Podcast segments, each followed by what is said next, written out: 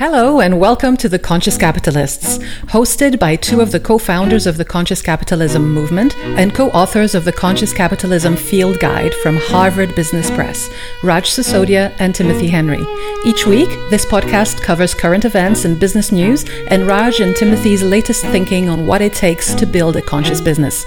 For more information and notes from the show, go to www.theconsciouscapitalists.com. And now, Raj and Timothy. Hello, everybody, and welcome to episode 13 of The Conscious Capitalists with myself, Timothy Henry, and my partner in arms and for making the world a better place for business, Raj Sisodia. Hi, Raj.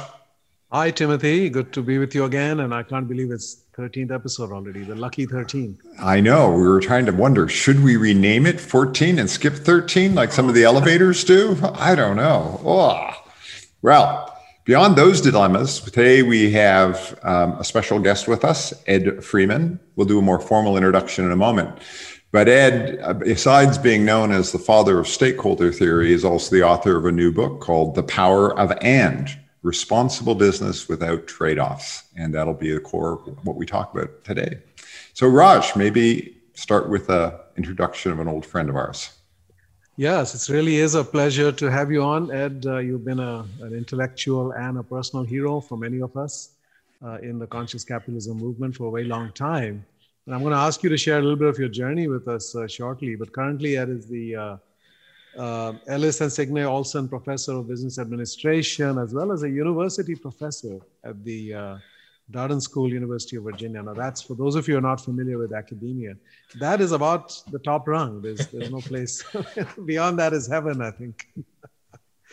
University professor. So, I mean, he is just one of the most respected and eminent uh, scholars uh, in any discipline uh, in the world. And uh, he's also uh, been a professor of religious ethics at, uh, at the University of Virginia among many other things. He has numerous uh, visiting appointments, he's got numerous honorary doctorates, um, and um, considered widely the father of stakeholder management as an approach. And that really was dating back to the 70s when he started writing about this subject. Uh, at a time when uh, the shareholder dogma was taking root uh, when Milton Friedman and uh, and then you had, of course, uh, Jensen and Meckling and others who were really formulating all the theories around that. Ed was a voice of reason in the wilderness, talking about stakeholders. And his groundbreaking book was Strategic Management: A Stakeholder Approach, uh, which was published in 1984.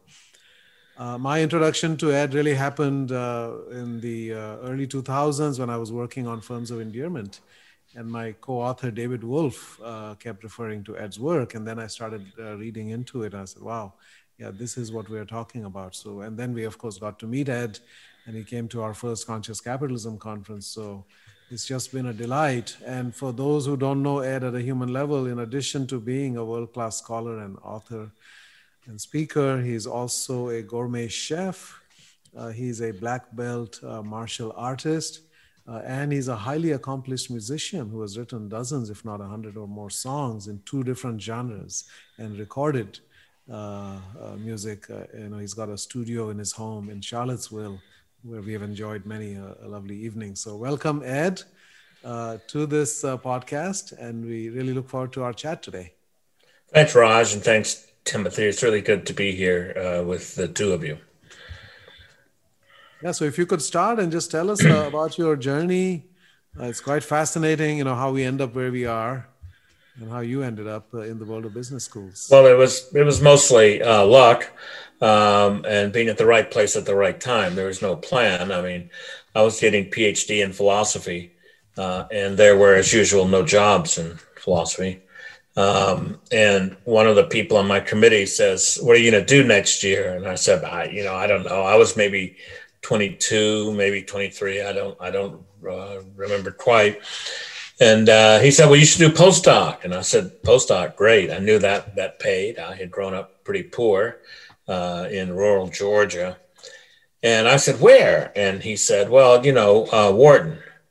And because uh, you're interested in this decision-making stuff, and I had never heard of Wharton. I didn't know what it was or where it was, and so I said, "Well, what's Wharton?"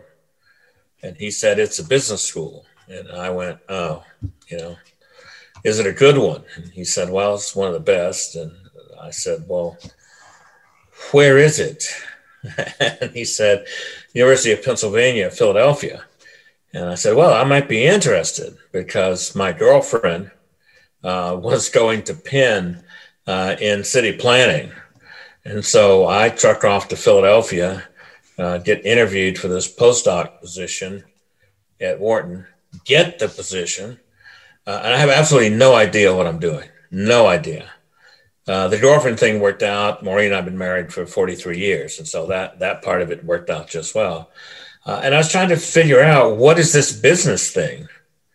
Well, you know, even as a, a kind of poor kid from rural Georgia, uh, we knew you had to deal with people who could affect you and that you could affect. That seemed to me to be life 101. Um, and in the air at Wharton at the time, at this research center run by Russell Ackoff and Jim Emshoff and others, uh, the stakeholder idea was there. Uh, it was uh, an idea that Ackoff had probably written more about than anybody else. Uh, and I, I, just, you know, uh, tried to uh, say, well, what, what would business be like if we took this idea seriously? And it seemed like complete common sense to me. I, in fact, when I wrote that book in 84, 84 was 82. So I, I, I wrote it basically uh, summer, summer of 82. And uh, um, I, I, I had no idea anybody would find this interesting. I, I didn't think the stakeholder idea was the most interesting idea in the book. I, I didn't think uh, anybody would find it anything but completely banal and common sense. Certainly not revolutionary. Certainly not, uh, you know. And for the most part, uh, no one did because kind of no one read it.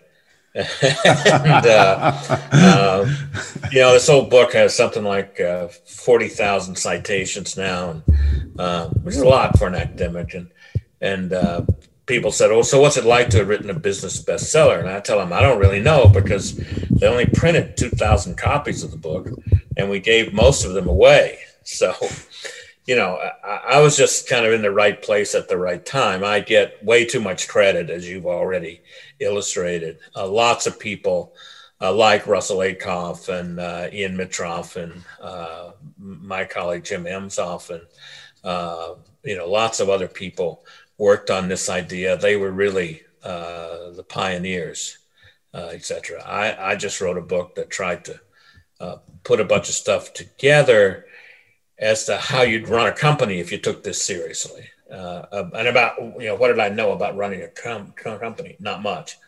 Um, so, right place, right time, very lucky.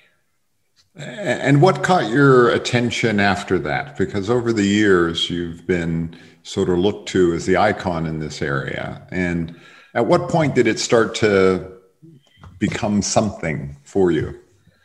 Well, it was always something, uh, in part because in 1977, I started working, uh, and my research group started working uh, with the telecom in the industry. I know, I know Raj has a history there as well uh, with uh, the Bell companies. Um, and they had stakeholder problems out the wazoo. They were trying to do rate cases.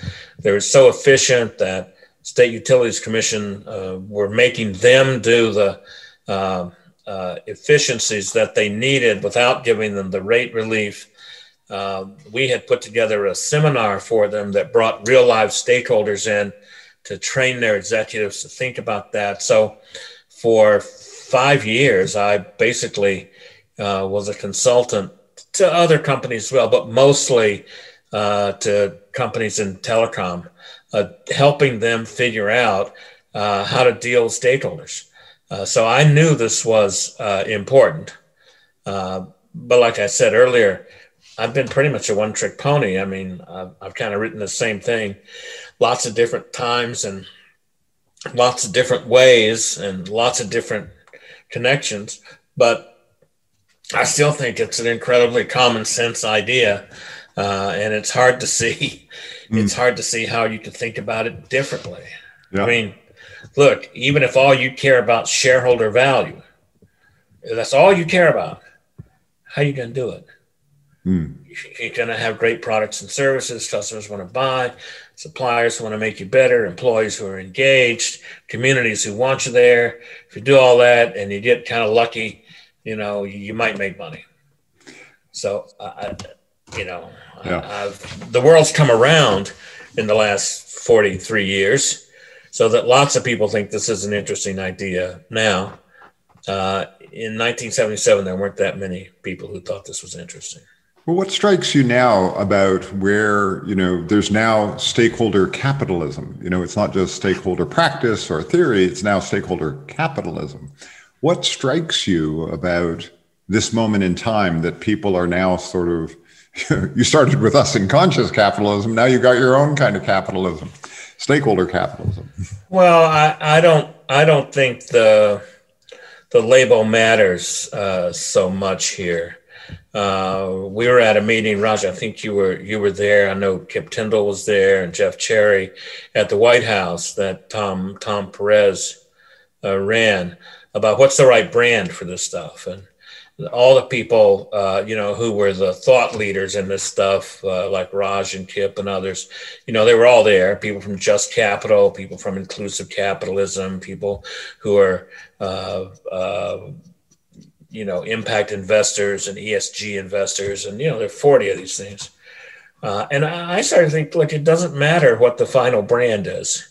What matters is that there are four or five critical ideas that, whatever the revision of what we call capitalism, what I just call business, whatever that revision is, it needs to deal with these four or five ideas like purpose and profits, stakeholders and shareholders, business as a societal institution as well as a market institution, uh, people as fully human as well as economic, and putting ethics and business together. Um, and so, you know, I, am a big fan of conscious capitalism. I'm a big fan of inclusive capitalism. Uh, Jay Coen's Imperative 21, uh, Just Capital, Impact Investing. I'm a fan of all those things. And uh, I think it will have impact if we don't get into the, you know, my version of doing this is better than your version of doing this. Yeah, absolutely. I Some of that's that. inevitable, but uh, I, I like to think of this as a big tent. And if you want to call it conscious capitalism, great. You want to call it stakeholder capitalism, great. You want to call it something else, I don't really care. It is worth interesting. It is interesting to note that the so-called father of capitalism, Adam Smith, never used the word. Mm.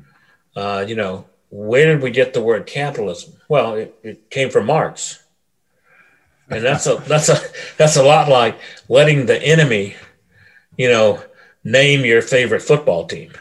Uh, it's not the Washington football team equivalent. Well, that's what, what it's going to turn out to be, you know. So um, I like to think about capitalism has a lot of baggage uh, to it, uh, and you can spend endless arguments trying to sort out what it really is.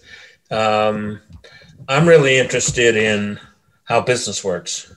Mm. Um, you know, and I think it works best when there's uh, in a free society where there's uh, property rights and voluntary exchange and um, people take responsibility for what they do. Um, Adam Smith thought the same thing.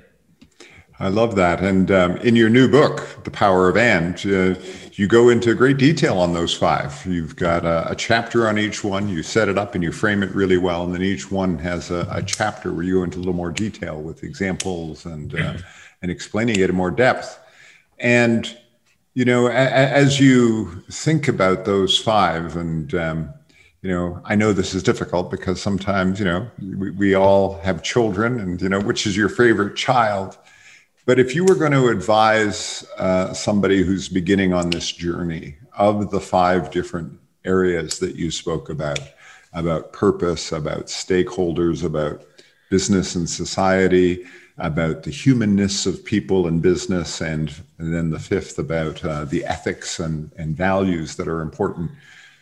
Where do you sort of begin that discussion with someone who's coming to you and say, Ed, help me, where do I start? Well, I, I, I mean, I don't think there's one magical place. I mean, the the fool's errand that most academics make is to find the one and only one way of doing things for all businesses at all times in all situations under any circumstances. Uh, business is what we philosophers would call um, a family resemblance idea. Uh, we kind of know what they are, but we couldn't define uh, something that's conscious of all of them, that, that's true of all of them. Uh, so uh, business businesses has this you know incredible amount of variation. A lot of companies, uh, if they've lost their sense of purpose, they'll start with that. Um, a lot of entrepreneurs have a sense of pur- purpose, but they labor under this old story that it's all about the money.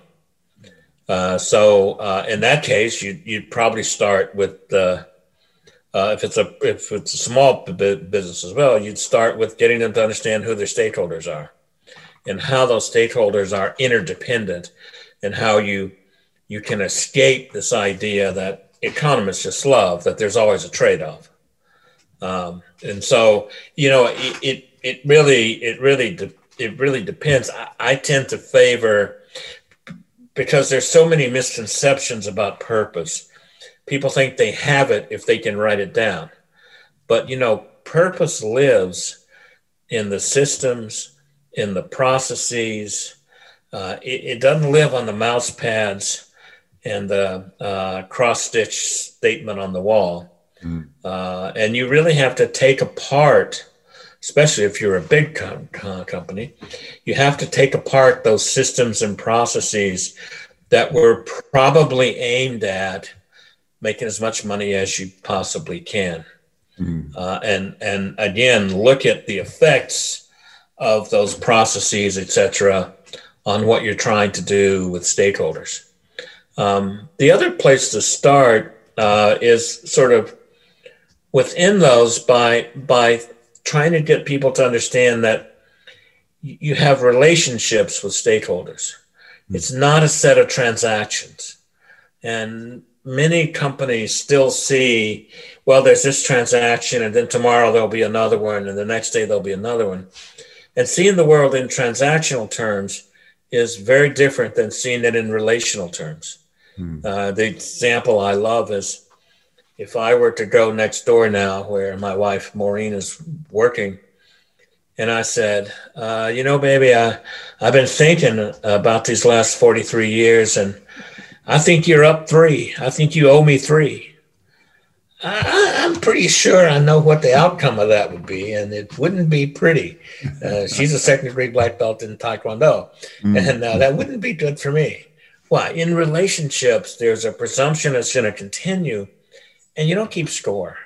Mm. You know, you know, sometimes you have to step back and say, wait a minute, this isn't working. We need to renegotiate the terms or in the relationship. Of course, that happens. But you don't keep score every day. No. And if you have to keep score every day, that's not really a very good relationship. Uh, we know this in our personal lives. Uh, it seems eminently true in business as well.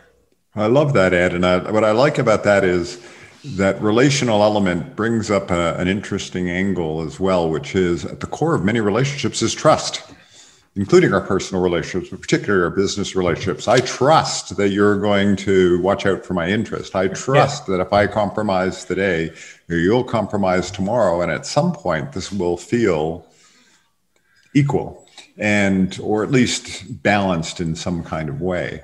And, and I'm curious, you know, um, that idea of trust in relationships, how do you think that applies to this idea? Well, it's look, it's complicated. Uh, as a as a society, we have not much trust in business. Now, if you if you ask people as an institution, yet if you ask people, uh, do you trust the businesses that you know very well that you that you do business with? trust is higher.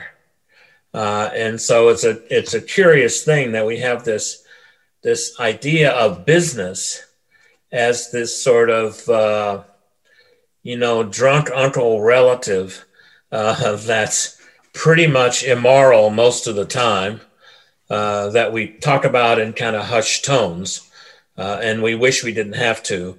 Uh, and you know, teaching business ethics, which I do, must be a short course, oxymoron, contradiction. You know, I didn't know business had any theoretical subject. I've heard most of them. Uh, so there's low trust in business, low trust in big business, uh, high trust in small, higher trust in smaller biz, biz, business, but it's really a, a, a, one at a time, one stakeholder at a time idea. Uh, my take on the companies that Raj and his co-authors talked about in terms of endearment is these were companies that built trust uh, with pretty much every uh, interaction uh, with with their stakeholders. Uh, I'll, I'll never forget uh, Jim Burke, who was the CEO of Johnson Johnson when the extra strength Tylenol uh, poisoning happened and eight people were killed through no fault of John Johnson Johnson. Uh, Burke took Tylenol off the market, $500 million off the bottom line. And when he was able to reintroduce it, uh, he talked about, you know, he got a lot of credit, but the real heroes here were the everyday people at J&J who built trust with customers and suppliers and others uh, every day in what they did. Uh, and, and I think that's something that you don't hear much about from people who argue that we need to pay more attention to shareholders. So, Ed, this idea of uh, uh shareholder value maximization, you know, which uh, I think is, I say it's probably one of the most harmful and dangerous ideas, uh, damaging ideas that we've ever had, because it has hurt pretty much everybody.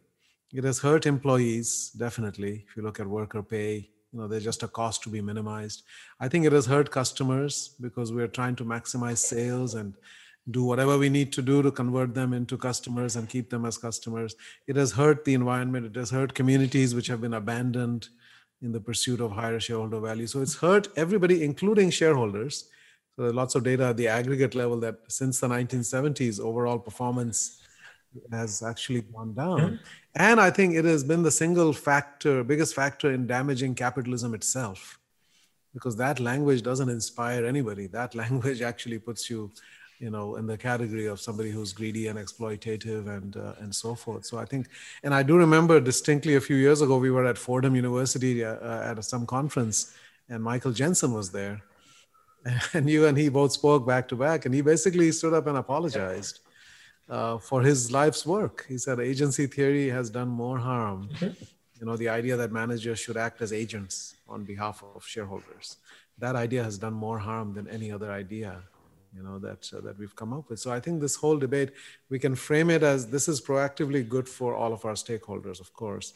But on the other side that other idea has been so harmful and has hurt everybody connected with business. Well i think that's uh, that's mostly right uh, raj. I don't think it's hurt everybody because there's some companies that haven't managed to pull off maximizing shareholder value and trade-offs. Uh, but for the most part i think you're right uh, I've become friends with Mike uh, Jensen over over the years, uh, and of course, he has devoted the rest of his life to thinking about uh, integrity. Now, he has a particular stylized way to think about that, but he, he, I think what he would say now is that if you do agency theory without a sense of integrity, you're going to do harm. Uh, he's also written about uh, the importance of uh, listening to stakeholders uh, and people who want to talk about that. Uh, my colleague uh, Bobby Parmar has uh, uh, done a film with uh documentarian Paul Wagner. you know, you were in the you're, you're in the film, and they spent a long time with Michael Jen, Jensen, and he says, like at that Fordham conference, he says, "Look, people make mistakes. Bill and I did." Uh, and that's a fairly resounding, you know, uh, admission uh, from, uh, you know, he says, you know, stop thinking that you got to maximize the stock price. Well, the problem, you know, after the global financial crisis, many finance uh, professors said, "Well, you know, wait, wait, wait. We didn't we didn't mean maximize short-term share price. We we meant maximize long-term shareholder value." And my response to that is, wait a minute, I, I'm not a positivist. I, I don't I don't believe in this idea uh, that you know the empirical analysis of the world is all that's real. I said, but most of you are, and and and the only thing that's observable is short-term shareholder price. I mean, the, the problem here actually is this distinction between short-term and long-term for so many years, and I, I know uh, you two have heard the same thing. People have said, Ed, the stakeholder stuff makes sense in the long term, doesn't make sense in the short term. But this Ed, this ethics stuff makes sense in the in the long term, not in the short term. Well, now wait a minute. Let's let's be let's let's apply some logic here. Short term doesn't make sense. Long term it does. Well, the long term moves. The long term moves. It never gets to the long term because, of course, we live life in the short term. Life exists in the short term, in the now. And so we often use this short term, long term distinction as a way of uh, really saying, I don't think this stuff works. You know, what I want people to do is figure out how to create value for stakeholders now and then keep it up. I mean, that's that's that's what you have to do. Uh, I mean, it might take some time to figure it out the right way, but you're trying to f- figure out, you know, uh, how to do this in the short term. I, I think it's because I'm just older that you know I distrust this this distinction. You know, what do you want to be in ten years? My answer to that is very simple: alive and breathing. You know, so uh, I'm really distrustful of this idea of long-term value uh, because it's hard to make sense of, of, of what that really is. Well, that's a really important distinction that you're making there, Ed. And um, I agree with you on one level. And on another level, I'm curious. And the curious part of me is coming at this from the point of view of let's say today you're an organization that does have a short term focus and you are focused on that short term shareholder maximization. Well, but hang on. Yeah. It's not that you're focused on the short term that's the problem. It's that you're focused on the wrong thing in the short term. And that's the thing most people don't get. Look, you can be as short term as you as you wanted. Uh, I love all my kids. I try to show them that in the sh- you know today. Uh, I try to focus on the right things in the short term. Yeah. Uh, and when you focus on the wrong things in the short term, which many businesses have done, yeah. then it's going to be hard to change. Yeah, yeah. And so pulling on that out, pull that out a little bit more. I mean, so you're an organization, and you have been on the wrong side of that uh, that ledger. You've been on the the shareholder, the share price focus in the short term. Um, it's not like you press a switch and you suddenly are on the other side of like I've got this brand new set of metrics that we're going to put out, and we're going to suddenly be more focused on stakeholders and de facto change our perspective on what this business is about. So I'm curious, where do businesses start that journey from the okay, I don't want to be short term focused anymore, but I'm a CEO. And oh, by the way, I'm only in this role for three or four years. Well, again, that's why I would say you do want to be short term focused. You mm-hmm. just want to focus on the right things in the short term. So rather than focusing on uh, stock price, you might focus on what leads to higher stock prices uh, that that's sustainable. Look, the way to have a great long term is have a great short term and keep it up. Right? That's yep. that's that's it. So ultimately, that's why I think the short term, long term distinction is not very useful here. I mm. think we misuse it, especially when we say, okay, well, let's switch to a long term orientation. A lot of people see that as an excuse for inefficiency. Yeah. Yeah. I get that. And I guess it, in a part comes to the to the board. So I want to go to the board level now and sort of say, you know, you you do make a great case in your book about the history of you know what's happened over the last 40 years and where boards have gone and that, frankly, from a legal point of view, they don't have to focus on the shareholder and that financial fiduciary responsibility. In fact, Leo Strine, who's just stepped down from being the uh, Chief Justice of the Delaware Court, himself has written in a number of articles in the Harvard Law Review um, series that they've put out on this that he thinks that's a dumb idea and they don't have to do that. They really do need to be focused on a different set of things. Yeah. And yet we've got that, we've got that thinking.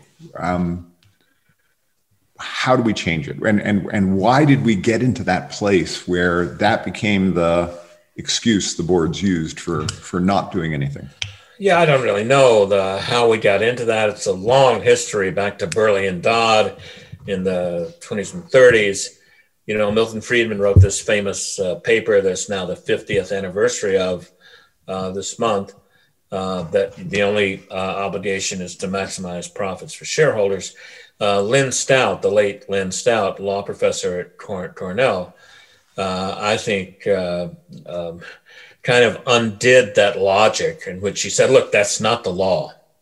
That, the, and she goes through it case by case. The cases used to, to look at that, Revlon in the 80s, Ford v. Dodge back uh, a long time, time ago, don't, that's not what those K cases are about, and they don't have any precedent uh, here. Um, and, uh, you know, directors take things like their Revlon duties, which is if your company's up for sale, uh, from and going uh, through a change of control from public to private. That's what the Revlon case is. You have to, uh, you know, you have to give it to the highest bidder. Mm. but that's those are very rare K, K cases uh, where that's there. Uh, I think it's just the um, you know, it's the weight that we give to. Uh, it's it's the old story. It's the idea that business is about the money, uh, and that's what's doing the damage uh, here. It's doing damage to directors. Directors have a duty of care uh, to take care of the interest of the corporation, and uh, you know, to manage the affairs of the corporation. And the corporation is usually defined in a charter with its field of activities. In most charters, it says to be engaged in any legal business. Uh, and courts have held again and again and again that taking stakeholder interest into account is okay. Um, there's some states in which you have to do that. There's some jurisdictions in the world uh, in which the Companies Act in, in, in the UK is one, and uh, another similar thing in Denmark, and uh, of course, joint governance in Germany, et cetera. There are lots of ways to do this to take stakeholder interest into account at the board level. Mm. Ultimately, what the board does matters, but what matters more is how people in the company actually manage the relationships that you're enmeshed in. Uh, and the board's job is not to screw that up. Um, I just did a short essay, which I, I, hope is coming out in Directors and Boards, uh, on why Friedman's not appropriate anymore. Look, the world's just too complicated. And it's impossible to deny today uh, the effects of a business on a community, as, as Raj said, or uh, the effects of a business uh, on its employees or its uh, suppliers or its other stakeholders, including its shareholders. Uh, and so, because that technology makes the news cycle 24 7, 365, because there's nowhere to hide, your effects on the rest of the stakeholders in your business is absolutely uh, you're in the fishbowl. It's absolutely there in public view. So, stakeholder capitalism, if, if you like those phrase, or conscious capitalism, is the result. Uh, we're racing towards trying to do that, uh, you know, complete with the mistakes that we'll make, etc. Well, I'm fascinated by your mentioning of the Company Act over in the UK. So I'm based in London these days, and I'm part of a uh, a not for profit uh, sort of think tank called Regenerate. And our purpose is to make the UK the best place in the world for purpose driven businesses. And it's been fascinating because part of our preliminary research that the think tank part has been doing has said that despite the Company Act, um, there's very few companies that are actually behaving that way. So the option is there from a legal point of view, and yet they're not stepping into actually doing well, that. okay, so so the other thing I would say about that is you got to be careful because we're in the grip of the old story. Mm. You know, we're in the grip of the old story in which uh, we want to see what goes on. I mean, look, we we engage in this kind of thinking that uh, we call in the book saints and sinners thinking. You know, uh, most businesses are sinners. Uh, they're really kind of morally questionable. They only care about the money. There are a few saints, and when these saints lift their head up, uh, and then they do something wrong, you know, or they say something controversial, like some of our well-known friends in conscious capitalism often do. Uh, no idea what you're talking be- about, Ed. then they become sinners. You know, people go, "Oh, they're really just uh, they're really just in it for the money." Hmm. I don't know any any uh, saints. You know, sorry, I just don't, uh, and I don't know many people who are complete sinners all the time, aside from some politicians, and uh, and that's a nonpartisan state statement from me. But you know, we got to stop this. Uh, and and people who who do what we do, teaching business schools and teach about this stuff, are the worst at it. We find our favorite comp companies, uh, we canonize them, uh, and we we find our favorite uh, uh, sort of whipping boys, and we and we beat up on them. Oscar Wilde said it better. Uh, every saint's got a past, every sinner's got a future. Hmm. Uh, we need to see business in completely human terms. Uh, if I were to say to you, Timothy, Raj, uh, I know this company and they have a real ethics issue. Now, you might be exceptions, but I'll bet absolutely no one listening to the podcast thinks, oh, they've invented something really cool that makes our lives better generally we see ethics as something bad has happened hmm. or somebody's been harmed. But if business is going to get credit for the bad stuff, and it deserves that, it ought to get credit for the good stuff as well. Hmm. Saints and sinners thinking kind of prevents that sort of common sense, uh, you know, view. Hmm. Uh, this is how we raise our children. We don't raise our children to be saints or s- sinners. If we raise them to be saints, we're going to be incredibly disappointed. uh, and if we raise them to be sinners, uh, well, we're a little messed up. so, you know, uh, applying some good old fashioned common sense humanity, uh, I think matters here. I think the phrase uh, I like is that bad ideas are much more powerful than bad people. And we have been enthralled to a lot of bad ideas. I think in business and capitalism and in society yeah. generally. And I think all of us are engaged in this uh, uh, quest to bring about better ideas. And I think you you call it a new story for business. Right? I think that is really the framing. Uh, what about the language Ed, that I've seen? For example, HEB, the biggest grocery chain in uh, in Texas, a really wonderful company uh, started by the grandmother of the current CEO. And their mantra is the CEO tells all the people, we need to pay our people as much as possible. Uh, hmm. speaking about employees, right? And yeah. they actually have far better wages and benefits than Walmart, even though their prices are, are lower than Walmart, right? So, this language of doing as much as possible for each of our stakeholders without getting into the maximization, because maximization now means you're going to trade off others, right? So is that we can only ma- maximize one at a time. You can't right. ma- maximize over five. Right. So we say we're going to do as much as possible for our employees, as much as possible for our customers, right?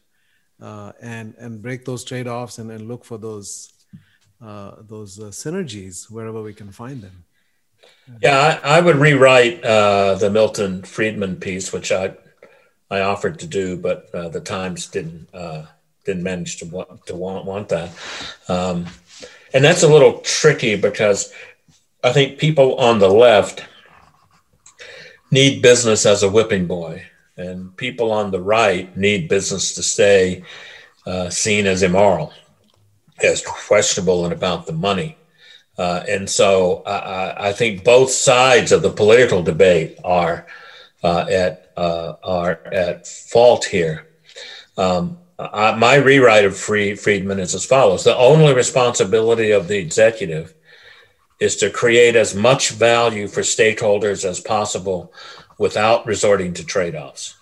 Mm-hmm. Um, everybody matters, and everybody needs to win. If anybody is losing in our stakeholder system, then we're not there, right? We haven't found. Look, uh, I've always said I, I, think the right way to understand bad companies, supposedly like tobacco, is uh, look until you give me the pleasure of smoking without the health risk, you have a lousy product because lousy lousy products are what kills pe- pe- people. And so fix your lousy product. Well, I'm going to go out on a limb here. I'm going to go out on a limb here because Philip Morris, bad boy that it has been seen in the press, has stated that their purpose is to lead to a, a, um, a tobacco free world, a smoke free world. And they've now invested heavily in moving exactly into that with nicotine products that don't burn, so there's no smoke and you know the notion being that the cancerogens come from the smoke not necessarily from they the do. nicotine and they're now at a place where 19% of their revenue last year came from these smokeless products yeah.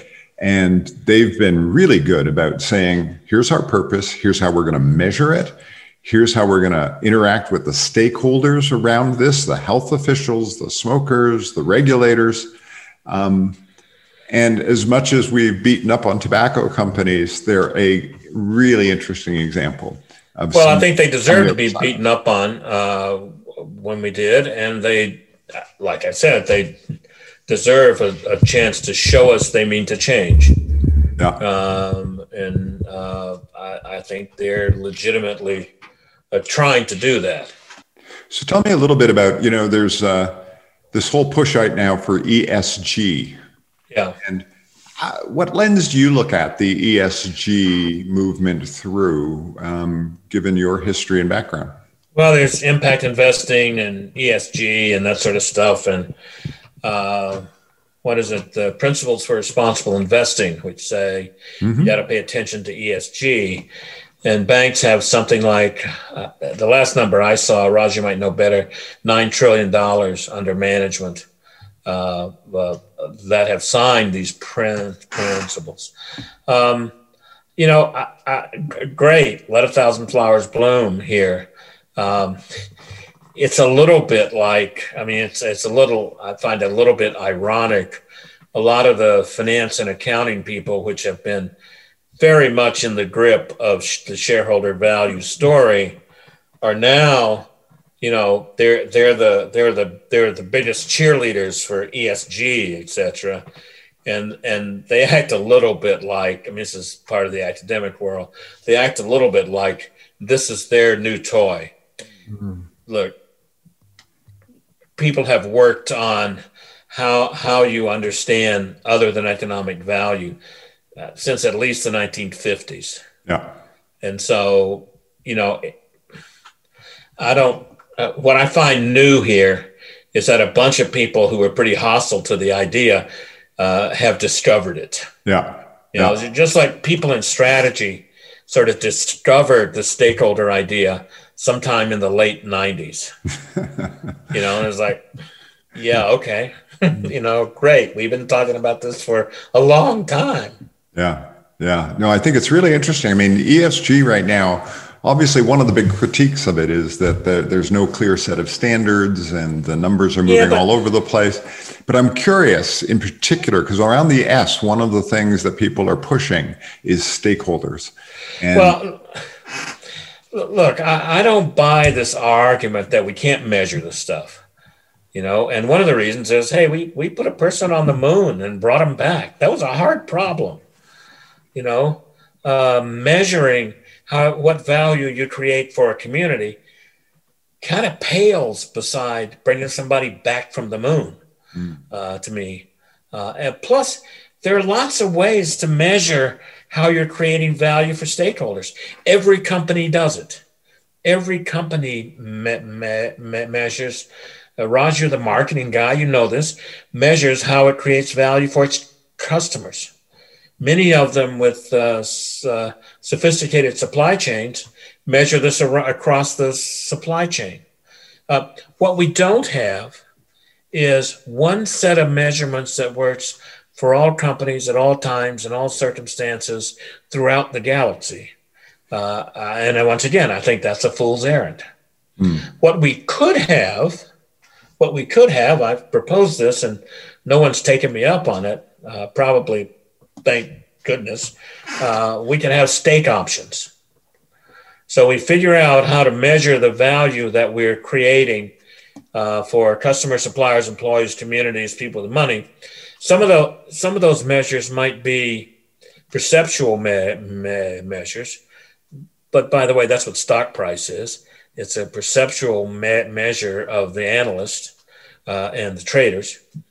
Uh, and then you could trade. You could do some math, uh, and then you could uh, trade you could trade these stake options. And I, I, I you know, I'm going to sell you short. I'm going to sell your 90s, your stakeholder nine, your stake 90s short because I don't think you're going to meet your community satisfaction number. Yeah. Now I know that people in Las Vegas will trade these things. My my son was a professional poker player for a while, and folks there will bet on anything. Uh, but if you think about it, if this really is how you think um, companies ought to be run in the interest of its stakeholders, so says the Business Roundtable and, and, and others, stake options right away solve executive compensation issues. You, you pay people based on stake options. The other thing stake options do is it gives you feedback from uh, uh, an options market as to how you're doing and what the future look looks like, uh, and and that's extremely valuable uh, for you because if you wait for the stock price, you wait for the stock price to get feedback. In the words of my martial arts instructor, when watching me punch or kick, too late. Mm. right? It's too late. Yeah. You want this you want this feedback as early as possible. And that's what option markets give you. Except that the current ones uh, don't give you very very good data on on things. Yeah. Doesn't that create the problem that in fact profit's a lagging indicator? And what you're talking about is what are those leading indicators that are going to be telling us that the things that are creating that profit are moving in the right direction? Yeah, look, profit's an outcome. Uh, it's an outcome of of how you deal with your other your other state stakeholders. You don't you don't get a penny of pro- profits from shareholders. You get profits because of how you manage customer, suppliers, employees, and communities via their regulation, et cetera, et cetera, re- reputation, et cetera. Uh, it's like it's like happiness. Happiness. If you try to maximize happiness, you'll be one of the most miserable people on the face of the earth right? Happiness is a function of of uh, uh, who you love, of the relationships that you have. It's a function of what you're doing with your life. Uh, it's not something you can just try to try to do and have it work. But Aristotle knew this. He, he wrote about, about about this. You know, uh, getting straight. What are what are what are things that are outcomes uh, and then if I want to do something about it, I do something about the things that lead to the outcomes. Uh, and again, that's one of the reasons the stakeholder idea has always seemed eminently common sense to me. So, Ed, you mentioned compensation, and um, you know the compensation question gets complicated pretty quick. I love in your book you point out that you know the for example, the CEO pay versus the median, median payment of uh, an employee has gotten way out of control over the last 30 years. Um, and a lot of that comp system has been based on an easy measure, stock price. So where do we go? I mean, you, you know, you talk about the stock option, the stake options. But but I'm wondering if I'm on a comp committee of a board, you know, what, what do we do in the short term to to one either address the ethical issue of that discrepancy, and then two reorient the comp system so that it's focused on the means of production rather than the the outcome. Well, I think one of the first things we do is we stop listening to consultants whose job it is is to run up CEO pay. Uh, there are a number of those. Uh, it's a great gig if you can get it, uh, but they've done a lot of harm. Um, the second thing we need to do is to be sure we're in touch with the people uh, somehow uh, who are making uh, $7 an hour or $12 an hour or whatever that is, that we haven't sort of forgotten about them. one of our friends in Conscious Cat Capitalism, you both know Tom Gardner, at the Motley Fool often says, look, raise the raise the salary of the lowest 10 percent in your company. You'd be amazed at how much good you'll do, how much goodwill you'll create, uh, etc. Another one of our friends in conscious capitalism, Kip Tindell, uh, you know, would say, look, we're gonna we're gonna we pay twice the uh, retail a- average, or we did at the container store. That's how you get great people and so you have to you have to think about you have to think about that. Uh, if you contrast the business models of a Starbucks uh, who would pay people to uh, uh you know help people with their college, uh, and until recently, you know that was not something that McDonald's did. They they they they their business model was very di- different, and they had to figure out how to how to how to change it uh, because you know you, you you're having a hard time getting people to to work there, um, and so I, I, think that that makes uh, a lot of sense to to have the board ask the question: Are we paying people uh, as as as as well as we could? Uh, if they're not engaged in the work, uh, it's not going to hurt anything to to pay them more. You might you might get some engage, engagement, but we know people don't engage for the money. Uh, they engage because uh, they believe in some cause. They believe in in the purpose, uh, etc. Uh, but up to a certain point, uh, and some people argue that's about seventy thousand dollars. Uh, you got to be able to take care of your family and, and stuff. So, Ed, I was also curious about COVID and the, the, these unusual times that we're in right now, where um, some people are arguing more than ever we need to be focused on stakeholders and we need to be shifting, and others are saying, forget that, we just need to get back to normal. Um, what do you think the effect is going to be of, of this strange period of the virus that we're going through? Well, I'm not, I'm just I'm distrustful of people saying we got to get back to normal. Uh, you mean the normal uh, world in which many people don't have any hope, or or do you mean some other nor- normal world? Um, look, I, I, if you think about COVID and you think about global warming, and you think about how people are unengaged in the business, and you think about inequality, and you think about the implicit and explicit racism that exists in the world we are not going to solve those problems by refocusing on shareholder value. It's just not going to happen. If we make progress in making the world a better place due to those challenges, it'll be because business plays a part in figuring out how to create product, services, and institutions that make us better.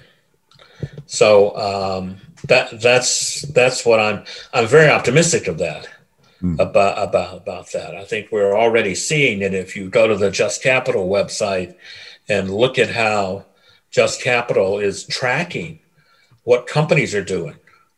Uh, these are established com- companies to deal with the COVID crisis. Uh, is it's pretty amazing. It's not shareholder value stuff. Well, Ed, you're one of the uh, most uh, widely read and thoughtful people we know. So, are there any books you would recommend, or what's on your mind nowadays? What are you thinking about uh, for our listeners? Well, I've been uh, spending a lot of my time uh, trying to promote this movie that uh, we're both in, uh, Fishing with Dynamite. Um, and the people in the uh, movie, um, people like uh, um, Arthur Brooks, who comes from a kind of right point of view, and uh, Bob Reich, who comes from kind of a lefty point of view, you know, agreeing uh, about uh, about these these issues.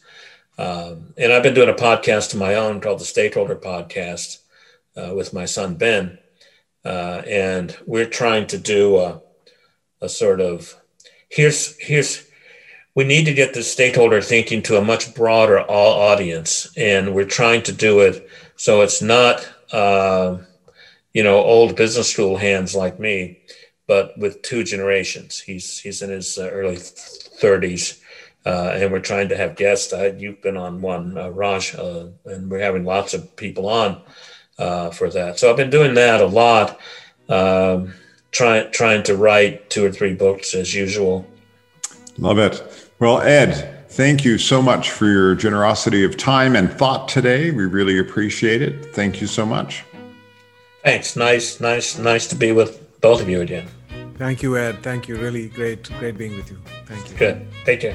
And thank you all for our listeners. And thank you for subscribing. If you are whatever channel you're watching this on, there is a little subscription button there. Please feel free to hit that subscription button. And if you have any thoughts or comments, go to our website, theconsciouscapitalists.com, and please leave us a message. And don't forget, if you want to know more about conscious capitalism, um, do go to consciouscapitalism.org.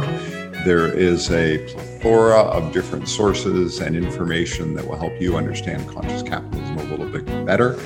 And don't forget to think about going out and getting the book that Ed didn't mention, but he should have The Power of And Responsible Businesses Without Trade Offs. Thanks again, Ed.